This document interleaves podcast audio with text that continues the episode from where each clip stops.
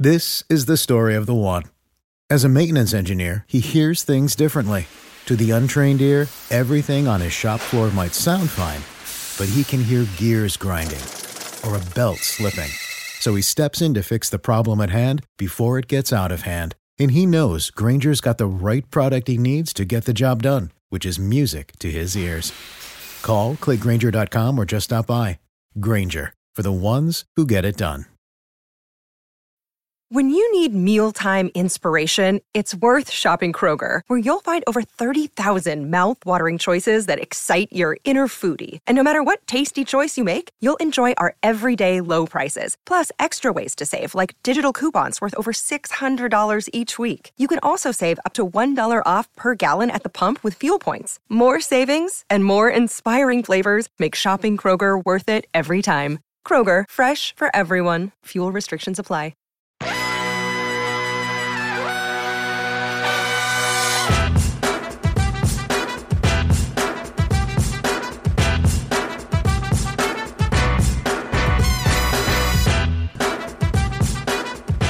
You're listening to Rum Bunter Radio, episode number forty-four. We continue to journey through this offseason. Tonight we are joined by another special guest, a Pittsburgh Pirates prospect, one of the greatest arms in this organization right now.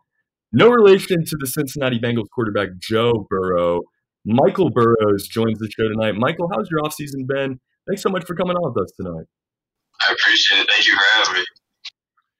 So, Michael, uh, before we get started tonight, we have to – to talk about our friends at Manscaped.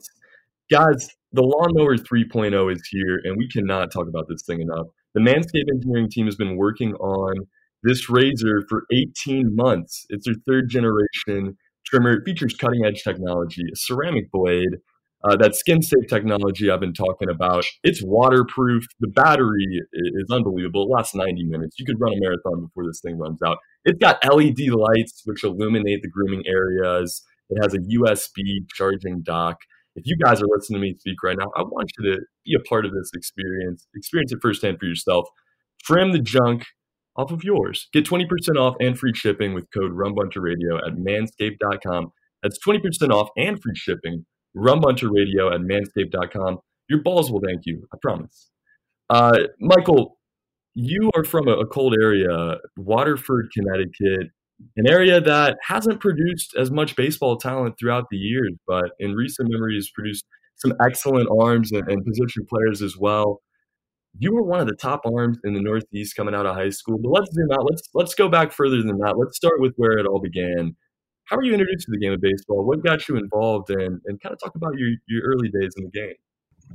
Um, when I was younger, you know, my dad kind of just, you know, threw me into the three major sports: basketball, baseball, football, and I kind of weeded them out as, as I grew up, and football was the first to go, then uh, basketball was next when I was in high school, and then baseball was, was you know, became my dream. Kind of when I hit my freshman year, but I kept playing basketball until uh, sophomore year, then junior year was just, from junior year to senior year was just baseball, and I was, I was locked in. Yeah, like I said, you were one of the top arms out of your high school, but growing up, you played three sports. Talk about how that kind of helped, and who was some early inspiration for you as you kind of figured out baseball was your dream?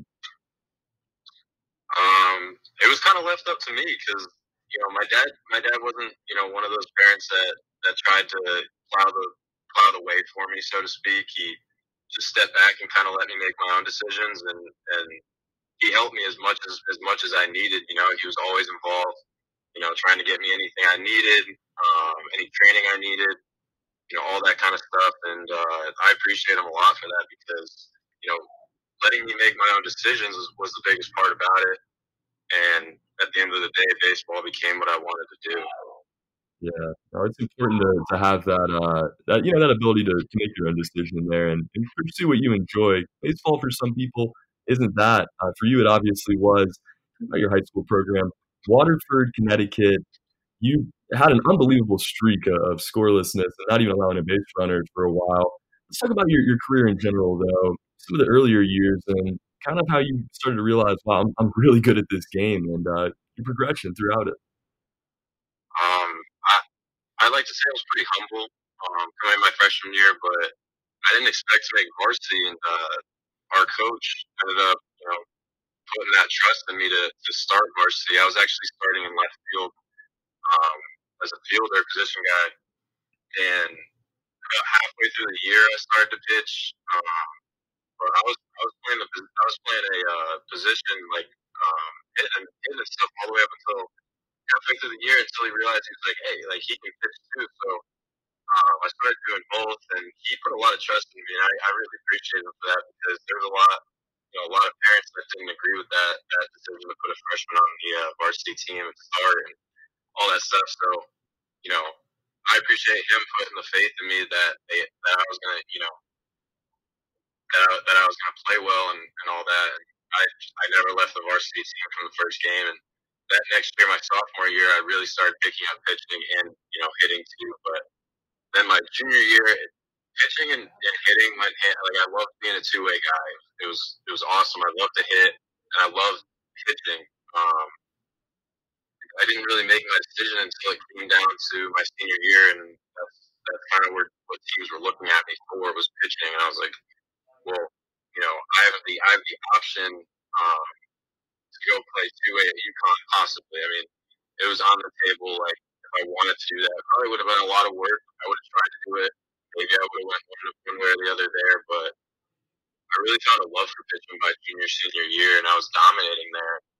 I don't know, just I had a lot more love for pitching um, than I did hitting, but it was hard to put the bat down. Oh, I'm sure. So, yeah. If I can cut in here, so are you are you saying that before your freshman year you didn't really pitch at all? Not at all, but I was like I was always being a two-way guy, and I like I loved hitting like.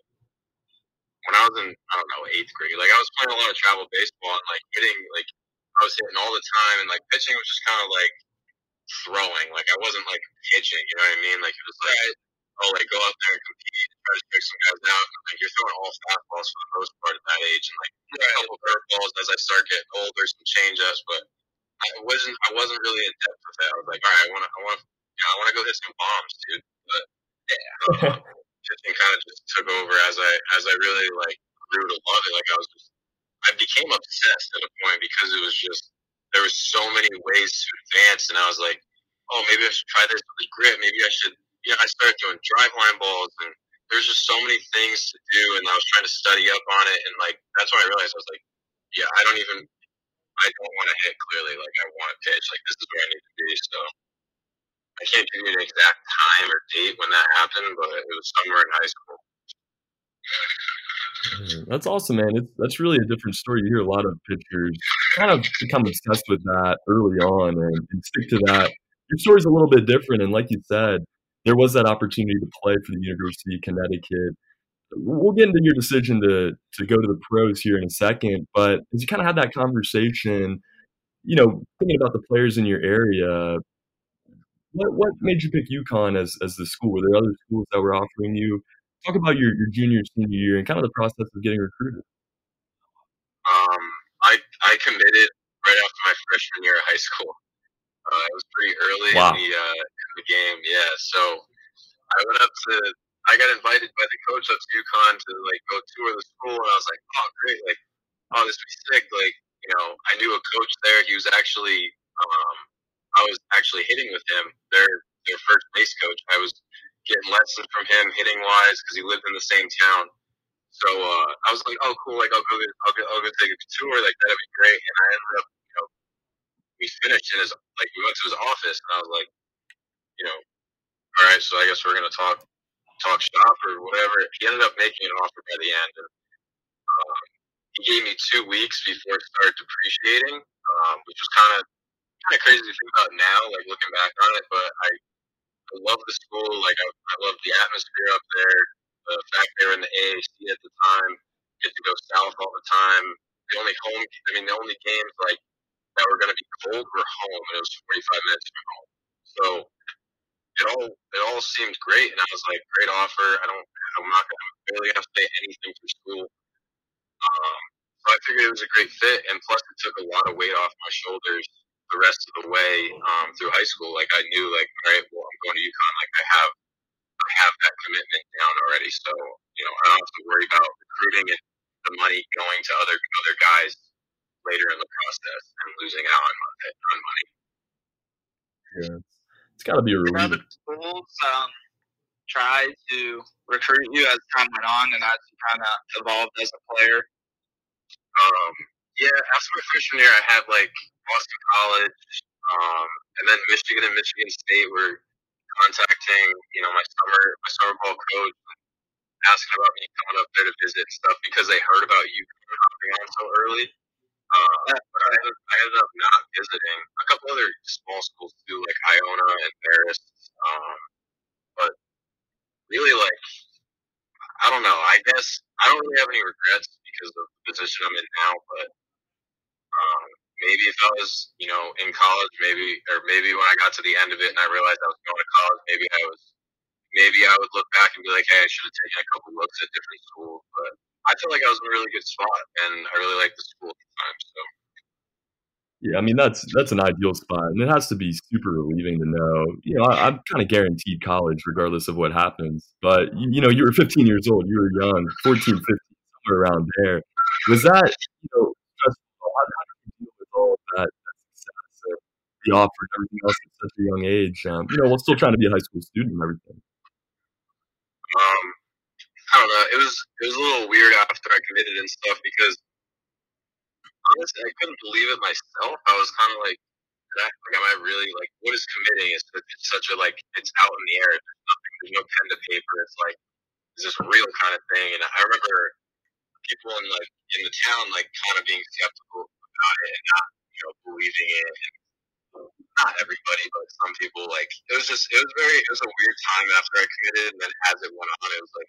You know, I mean, I wasn't lying about it. Like this happened, so um, I, it was a, it was weird. But I, I mean, I was committed to school. Was, I, I feel like I had no stress. I had no pressure. The success was, was secondhand to like just working hard and trying to trying to get to the college level and like be be a, you know. a competitor right out of the gate, somebody who, who can pitch on the weekends at my freshman year, you know? Certainly. Certainly. Any any skeptics, any doubters in Waterford, Connecticut? Uh, our boy Mike's in the pros now. You made that decision to forego college, forego UConn, late in the process. Talk about that decision. It, it had to be a very difficult one, I'm assuming, to decide, you know what, I, I'm going to I'm gonna pursue professional baseball instead of doing college, and uh, it's obviously worked out for you very well. How about that process and, and what ultimately led you to that decision? Um, yeah, so um, right after my junior year, I was playing summer ball through, um, through the summer, and then I got to the fall, and I went to Jupiter. And Jupiter's, like, the biggest travel ball, you know, tournament of the year. Like, every everybody, if you're if you're a guy, you're going to that tournament. You're going to find a team to take you and go to that tournament. Oh, yeah. And I, I went down, and I did pretty well. I did, like, four innings, had, like, seven Ks or something, and I was up to, like, ninety-three. And I don't know. There was a, after that, like, I had a lot of in-home visits when I got back to Connecticut um, from area scouts and stuff. And that's when I was like, oh, like, this is this could actually happen, like, this year. Like, I could get drafted this year.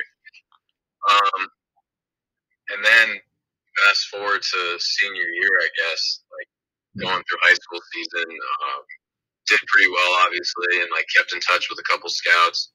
It was pretty up in the air. I was like, it doesn't like until like a few weeks before it was like, I don't know if anybody's actually going to take me. Like this, the draft is so unpredictable anyways. Right. So going into that, into the draft, like I had no expectations. I didn't have an agent. Um, I decided to go in without one. Um, I kind of, I just wanted all the money. I wanted to handle it myself. Um, I, I didn't feel like I needed an agent. I just put my number out there, and I was like, hey, if anybody wants to take it, take me. But I'm not backing out. I'm not, you know, I'm not going to back down from, from what, you know, I the money that I want. Like, it's it's that number or nothing. Like, I'll go to school. Would, so would you change that looking back on it? Would you go with an agent now if you uh, could do it over again or stick it out and, and handle it all yourself? No, it was pretty badass. Like just telling off teams. Like I remember getting, I remember I got like two calls in the fifth, and they were like, "Hey, will you take the slot?" And it was under what I wanted. I was like, "Yeah, no." I hung up the phone, and my dad was like, "Dude, are you nuts?" He's like, "If I were eighteen, I would have said yes and and, and like would go through it myself." turned down sixth round, you know, money. It's like, dude, I, I said it's my number or nothing. So I stuck to it and ended up working out. But yeah, it felt pretty good. Yeah, I saw. How much uh, interest did the Pirates show to you uh, leading up to the draft? Um, the only guy I mean I talked to was Eddie Charles, the area scout. He's he's one hell of a guy. I love Eddie. He uh, he expressed a lot of interest in me. When he came to my house to visit, he actually remembered like the actual like events like in game from like two years ago. Like he's been watching me like all the way leading up to this in home visit. And I was like, dude, like I barely remember that. And he remembered it. You know, like just little things. And it was like it stood out to you. Yeah, it really did stick out to me. Um, but yeah, he, that was like the only guy from the Pirates I talked to, and he was clearly very interested, and I loved Eddie. So, so leading leading up to the draft, other than the Pirates, what what other teams were you hearing from? You know, do you have any teams outside of Pittsburgh might be interested in you? Um, there's like a handful of teams. I remember the, the Padres. You know. I don't know. Like, I don't know if I'm supposed to say this stuff, but I remember the Padres told me, you know, they were going to take me with their fourth round pick, and it was a done deal until their first rounder backed up on him and said, "Yeah, I want, I want the full slot," because he said that he would take less. And then I remember getting a call in the fourth, and they're like, "Yeah, like we want to take you, but will you take less money?" And I was like, "No, dude." It was like the hardest thing. So it was like fourth round. Like that sounds so cool, but like at the end of the day, like.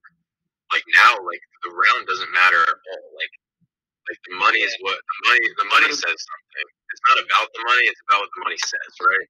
So, I just I didn't want to back down from my number. Um, Padres, Dodgers. It was like the Royals gave me a call a few times, but they didn't really seem that interested. They're like, it almost seemed like they're just dancing with me or something. I don't know.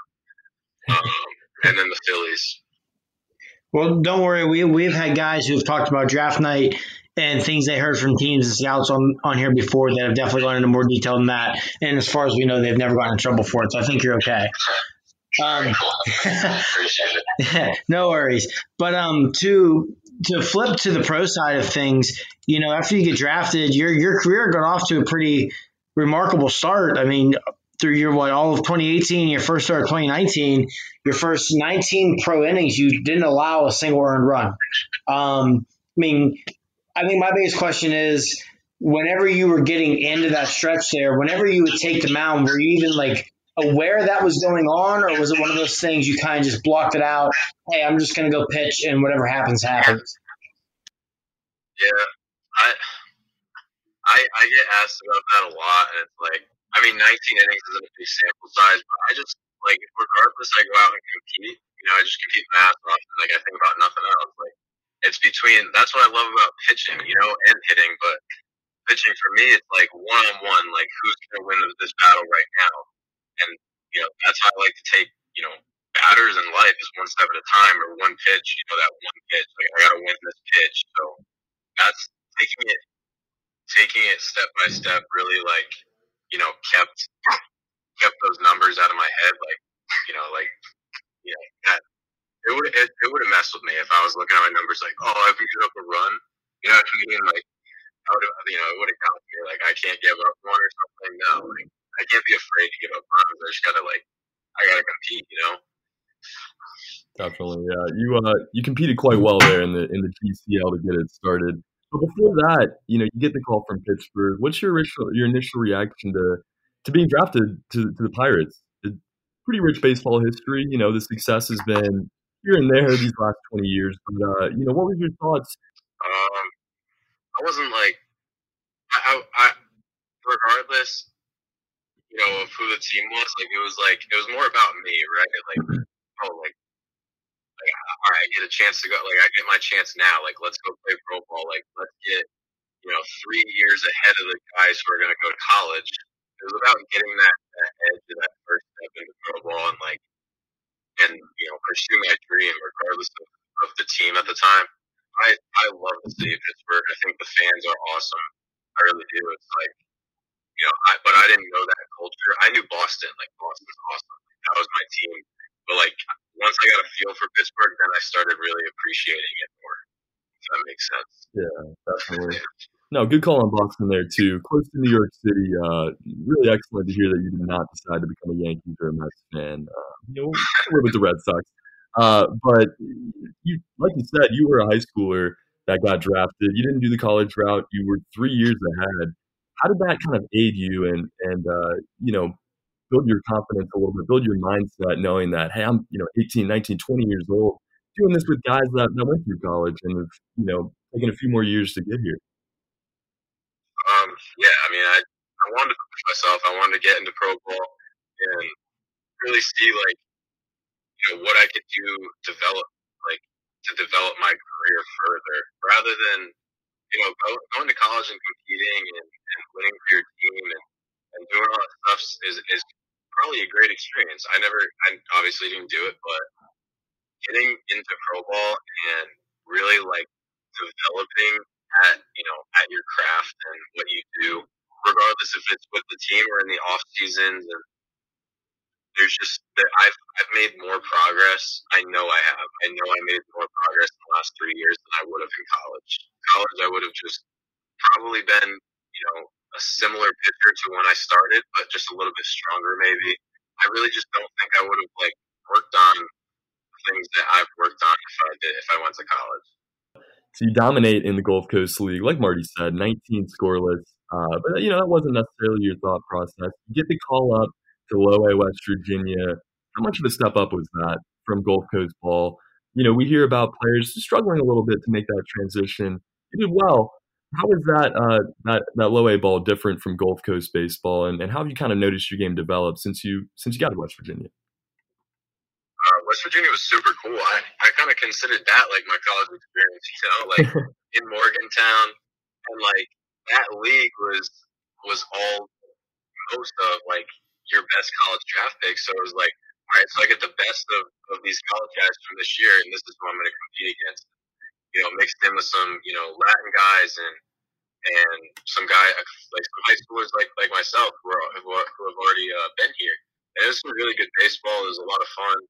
Um, it was a good three months, and I say, I, you know, I look back on it, and I'm like, I look at video, I'm like, dude, I suck. Like, I remember going going through this year and stuff, like, I'll, I look at video of where I was then and where I am now, and, like, with how my pitches move and, like, how they look coming out of my hand, I'm like, dude, if I, like, I'm still young, but, like, I'm, I, I wish I could just go back and tell myself, like, dude, throw it like this. What are you doing, you know? It's kind of crazy to think you feel it looking back on it, because even at West Virginia, it's not like you struggled. I mean, you know, you look at one start, uh, up here in front of you, one start, you give up seven runs, and outside of that, you only give up fifteen runs the other ten starts. Like that, that's that's pretty solid. You know, you have one bad start and ten good ones. That's a, that's a fair trade that anybody's gonna take. Yeah, I'm so glad you brought that up. Like everybody says, I have a lack of control, like on every scouting report, but it's like nobody looked at the sample size and, and what the games consisted of, because that one game really screwed everything. And like, and I and it was a short game. Like I didn't pitch many innings, but it really it, it skewed all the stats. It's a complete outlier. Actually, I pulled up an article I wrote about you in September of nineteen, like a recap of the top prospects in that season. And that uh, start, I went into it for that reason, because you only pitched one and one third innings, and if you take away that start, your walk rate drops to like three and a half percent. Like it's all like you said. You're the one who wrote that. I remember reading that article and I was like, somebody got it. Yeah, that was me. It says, let me find here. Yeah, ten point four percent walk rate, but if you take away that start, it drops to seven and a half percent. Like that's an astronomical difference, because like seven and a half percent is not bad at all. Right. That's, yeah. Maybe it was ten, really. I mean, it's not no, really. If, if you have ten over a full season, that's really not all that bad, especially if it, it, yeah. You know, one thing that we've learned through talking to a lot of other prospects throughout the organization, um, there was a big change, but obviously last offseason in the organization. Talk about some of the, the differences.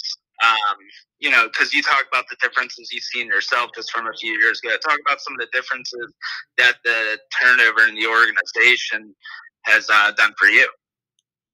Um, it, it's given me a lot of uh, a lot of good feelings, really. Um, that's the best way I can put that, because, you know, when I went to Instructs last year and I see Oscar and Ben Cherington and Derek Shelton, and they're all down. Like, they came down for a week and they're, like, involved and talking to all the guys and getting to meet their prospects and, and you know, their guys in the organization that aren't just major leaguers. And I, that was, like, that was a changing point for me. I'm like, all right, so, you know, they care about us. Like, we're not just, like, pawns, you know. Like, we're not just some guys down here, like, you know, working. They they, they just see a name on a paper, you know. So it was cool, like, to, to to meet them and get to talk to Oscar especially. Like, I had some really cool conversations with him about, you know, pitching and, like, the mentality, you know, side of it, and pitch, you know, a little bit of pitch design, but more so the mentality of it. And,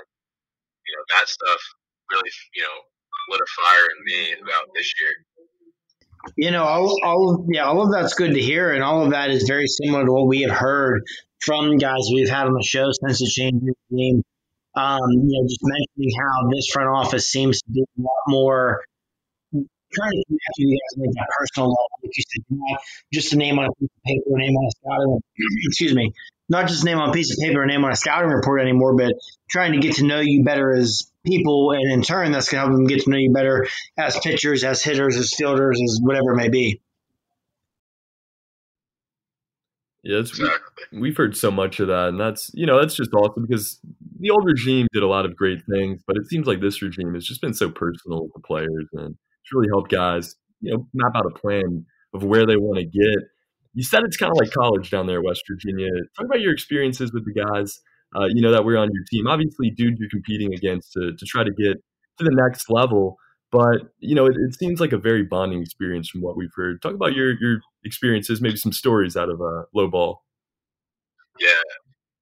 Pro ball is such a weird dynamic, because you're, these are all your boys, and you're like, you're going to you're going to fight every day with them, but at the same time, you like that competitive competitiveness in you is like, all right, like I need to do well. I want to get, I want to, I want to do really well, and I want to, you know, get to the next level. I want, like, you're trying to pursue a dream, and you're trying to you're trying to take spots essentially. You're trying to you're trying to you're trying to take guys' jobs. So, you know, creating that it's it's a weird dynamic, but those are all your boys at the end of the day. Like, when you're hanging out and playing video games or playing the guitar, watching T V, like hanging out, you know, on your downtime, those are your boys. Like, that's that's who you're where, who you're there with for seven months, you know, nonstop, missing home, missing family, really. Um, so yeah, weird dynamic. West Virginia was super cool. Like, being in Morgantown, being in a college city. Um, I don't know if I have any, like, family-friendly stories, but they were, you know, it was a really good time down there. I loved it. Yeah, I appreciate you, uh, you know, looking out for the younger younger listener here. Uh, I'm sure there's some crazy stories that come out of there. Uh, but, you know, you're dominating, you're, you're continuing to progress in your professional career. And then a twenty twenty comes that, that just rocks everybody's world, not just in the game of baseball, but, but in life, obviously. A pandemic hits, uh, you know, referring to the game of baseball here, It, it killed guys like you. I mean, it killed a ton of minor leaguers, guys that are trying to, you know, make it up, some of the younger minor leaguers. Talk about your two thousand twenty, the struggles and, and how you got through it, how you battled. There was, there was so much, man. It was such a uh, a fight mentally. For uh, I was lucky enough to have another, you know, pro ball pitcher around me, Nolan Long. He's in double A with the Dodgers. Um, I was just lucky enough to have him around, because – every day we were just getting up and we were going to throw, and we're like, dude, where's the light at the end of the tunnel here? We're getting chased by cops off off a field because we're throwing on them during COVID. And like, we're like, dude, like, and like so many times we got the cops called on us just for throwing a baseball outside. Jeez, man. Uh, like, it was the most brutal. At, at one point, we actually told them to call the cops. We were like, we're not leaving. Like, have the cops come and remove us from the field.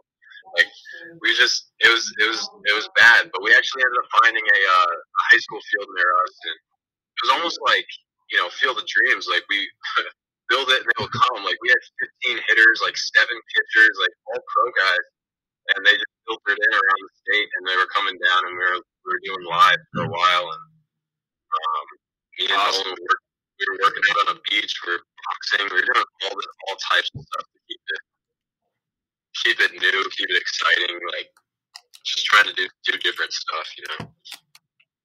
Yeah, I feel like it's just being able to do what you can during everything. It was such a weird time. We heard we heard yeah. dudes, you know, going behind pizza places and, and trying to throw there because they wouldn't be caught or anything like that. Just a just a different year. Uh, but you know, how has it built you as a person, as, as an athlete? How has that helped grow your game and, and kind of, you know, grow your mentality in a sense? It was a it was a wild year, and I'm sure, you know, it, reps were not the same, and you weren't able to get maybe on the mound as much or throw as many bullpens or anything like that. But you know, I gotta assume this really helped you kind of grow as a person. Yeah, um, dude, I it was a the COVID year. I hated it, but I grew so much as a person and a pitcher. Like, I, I was also lucky enough to have a Rap Soto, and like having that, and you know, being able to talk to Nolan, talk to Nolan's pitching coaches, like uh, Nolan. Nolan actually has an old roommate from college. I don't know if you guys heard of. Uh, Baseball Performance Center in New Jersey. They yeah. a bunch of stuff's been going around about Harvey when he, he just went down there and like going to big league camp with the Orioles, like trying to revive him.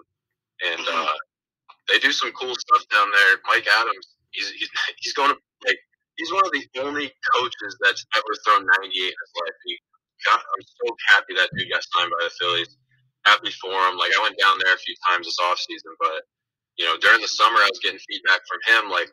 Dude, you know, try this, try this, look for this um, on your curveball with the Rap Soto, look for this with the fastball, like, try to get your slot up to a twelve thirty rather than a one o'clock, you'll bring up your vertical, like, there was so many things, and I took it one step at a time, it was like, all right, let's nail this, and I was like, all right, what's next, nail this, what's next, and it's just, it's been, you know, compiling and growing, and I've, I'm in such a good spot right now where, you know, I feel really good, and ready for this year especially, but last year, like, I feel like I would have went into that season probably looking the same way I did. Uh, maybe, obviously, a little bit different, maybe a little stronger, but I would have probably looked the exact same as, as West Virginia. Like, I didn't, I don't think I made a lot of progress pitching-wise over the offseason, like pitch design and all that stuff um, from twenty nineteen to twenty twenty. So I'm so happy, like, I got, I made all this progress this year in COVID. And then through these last few months in the off season. And yeah, that's awesome to hear because there's so many guys that, that didn't have that story. You know, they really struggled and, and couldn't get through to the other side. It sounds like you got even better, uh, which is awesome to hear. You know, leading into this twenty twenty-one, a, a very young organization, an organization that you can you can make some movement in and really progress fast. What is your goal? What what's your what's your plan as you continue to attack the professionals? And uh, you know, I guess what's your what's your goal? When do you hope to get to the big leagues? Uh, I don't have an expectation for, you know, when I land in the big leagues, but, you know, I know regardless of, of what happens, like, I'll, I'm going to die trying. Like, I want to get there. I want to stick. I want to stay. Like, I, like, I don't know what, I'm, what I'd do without the game. So it's, you know, it's hard to imagine a life without it. So, you know, I'm going to put everything I have into it and, you know, get there eventually. I know it's probably going to sound, that probably sounds cheesy, but seriously though, like, I, I, like, I just, I can't, I'm not a nine to five person. There's no way I'll ever be able to leave the game and be like, oh, I'm, I'm going to do insurance. Like my dad, like no offense to him, but I just can't. That's just not me. Um, so, dude, yeah. Yeah. No, I, I, I guess my goal, my goals for this year, I thought when I, when I talked to Oscar, The biggest, the, the best thing, you know, the best thing I've ever heard from a pitching coach, he said, dude, like, throw everything in the zone and just let yourself play.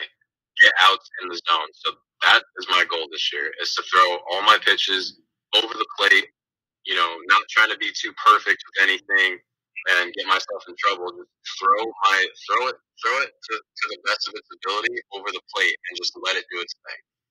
Um, and I want to hit triple digits, dude. Like that's that's that's where I'm at. I hit ninety-nine a few times over over quarantine, and you know, cleats and dirt with some fans this year. I hope uh, you might see some some some big numbers. I'm, I'm I think I will.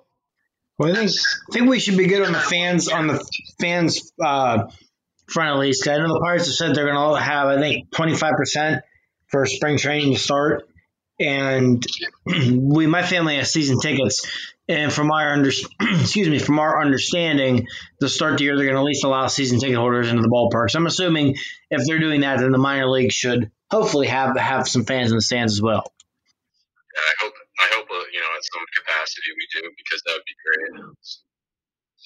So one of the things I want to ask, um, and you kind of touched on this a little bit about how you increase your spin rates, but you know, one thing we did hear about, just through other reporters and stuff, is that you've really taken a big step forward in terms of your stuff. It, it sounds like it pays off that, you know, that velocity being up in the upper nineties.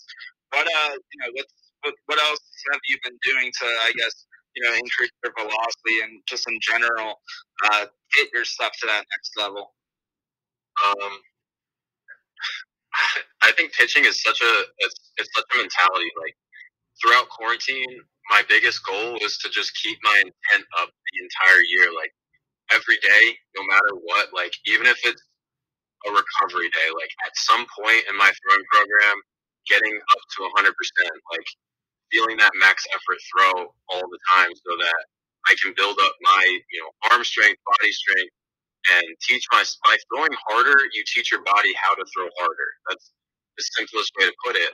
Like, like lifting, like you can't, you can't go to the gym and expect to like lift heavy one day, take a week off, and then lift super heavy the next, and not be sore or lift the same amount. Like, you have to do it consistently in order to see results. So I think for me it was like, all right, throw harder, like throw harder. Like, it's, right. It sounds it sounds so psychotic, but like it's it's the reality of it. Like, if you don't do it enough, or if you're not.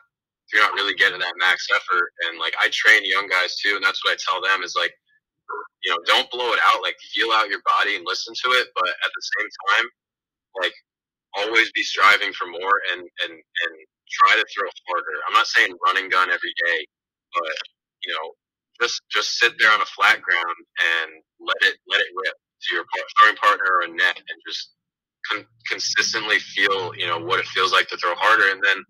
I got tips about throwing, instead of throwing from a one o'clock slot, which is like if you're looking at a clock, you know, a dial to one o'clock, you know, moving it up closer to twelve o'clock, so I'm more over the top of my spin direction, and that helped my vertical.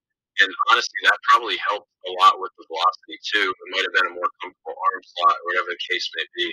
Um, but I mean, that there's that, and then. Dude, I had no back. If you go look at West Virginia, that's another thing I was pissed about, is I had no backside whatsoever. It was all out body throws. Like, I'm, I touched ninety-six. I don't even know how. Like, I didn't. I didn't use my legs at all. Like, not you're not using your legs. Like, it's rotational um, power and linear power with your with your torso and stuff. But you know, I didn't really have a lot of that, nor did I think about it. So you know, that was a lot of the power too. It was like. Being leaked, like I, I didn't hold tension on my backside, um, and like my rotational, like when your foot lands, you want like that's where your rotational power is. If you're already leaking that forward, then you don't have anything. Nothing happens until that front foot hits the ground. So like that was a big learning process for me. It was holding my, you know, upper body back so that, and letting my hips clear below, so that I created that rotational power. So that was probably, you know, a good part of it too. There's so much that went into it. That's just like kind of like a baseline. But yeah, no, that, that definitely was what I was looking for. Thank you. Yeah, I mean, I feel like being a pitcher, there's just so much that goes into it. And like you've been talking about all episode, it's really mind games more than anything. Is getting your mind right, getting that mentality. When it comes to your role, you've been a starting pitcher your whole life, really your whole career, more than your whole life being a two-way guy. But uh, we had a guy, Noah Wright, write an article recently about you maybe being a nice bullpen piece for the Pirates later down the road. Are you dead set on being a starting pitcher as your career continues on, or are you open to other roles like coming out of the bullpen? Um, I mean, I'm I'm I'm not dead set on on being. I want to be a starter as long as I can. It keeps the options open, but dude, the big leagues is the big leagues. Like I just want to get there and I want to compete and pitch. So that's like the bottom line.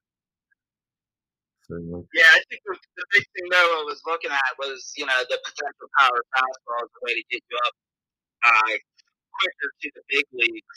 You know, how they always look at that as a potential bullpen role. But, you know, as far as um, starting this year, you know, is there an outlook for you? Do you have any idea where, you know, you might be starting the year up?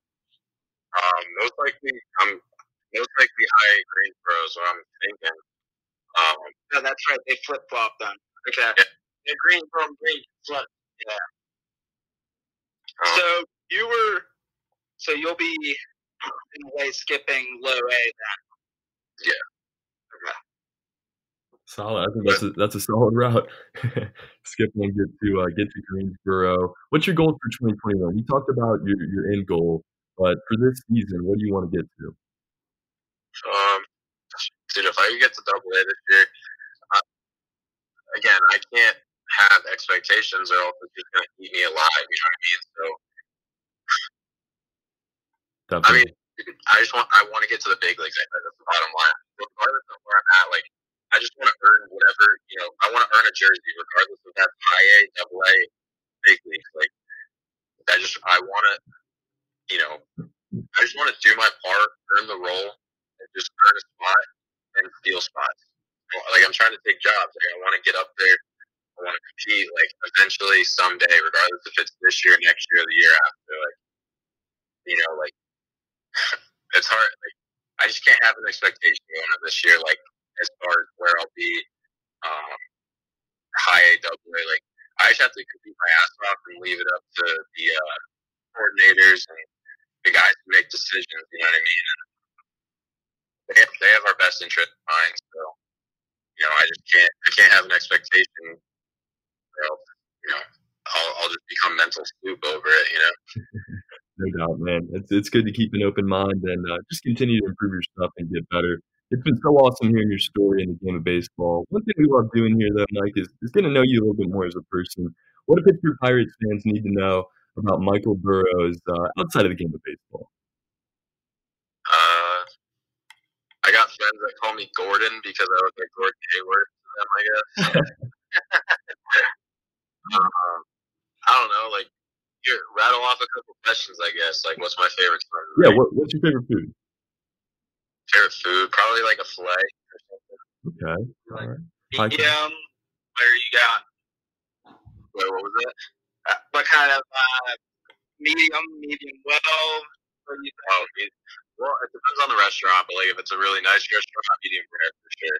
Oh yeah, that's, that's, that's. Only if you can get it done right. Yeah. Sometimes it's a little more cooked depending on the way the restaurant looks. You know what I mean? Yeah. I like that. Yeah. yeah, I like that yeah. mentality. What about uh? Let, let's do one more. How about your favorite vacation spot? Oh, I mean, growing up, I used to go to uh, Disney World with my family. I went to uh, Maine a lot.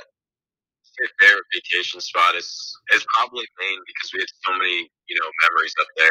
We'd go like in August, really good time, and um, go paddle boarding and all that stuff. It, it was a, it's, it's a great time up there, and we had the whole family. So oh yeah, go see the lighthouses, check out the water. It's a beautiful area up there. Uh, yeah, well, awesome stuff, Michael. Thank you so much for coming on with us tonight and, and giving us your thoughts. As always, man, you're welcome to come back whenever. We're gonna have a we're gonna have a prospect roundtable here in a little bit. You're welcome to be a part of that. Uh, but like I said, thanks so much, man. It's been it's been a pleasure tonight. I appreciate it. I appreciate you guys having me. Yeah, absolutely. Thanks again for coming on. Yes, sir. Absolutely. Guys, we're going to be back with another episode next week. Until then, hit the website. Go check out the content right now. Tons of articles out, talking about free agent signings and other things uh, surrounding the Pirates as we get ready for spring training twenty twenty-one. For Marty Leap and Nick Caparoso, my name is Trey Anady. As always, guys, you can find us on omni.com slash rumbunter, fansided.com slash rumbunter. Hit us up on our mobile app. It's just Rumbunter on the App Store. Our social media at Rumbunter, Apple Music, Spotify, and wherever you get your podcasts. This has been a player feature on Michael Burrows. Have a great week, everybody. Let's go, Buck.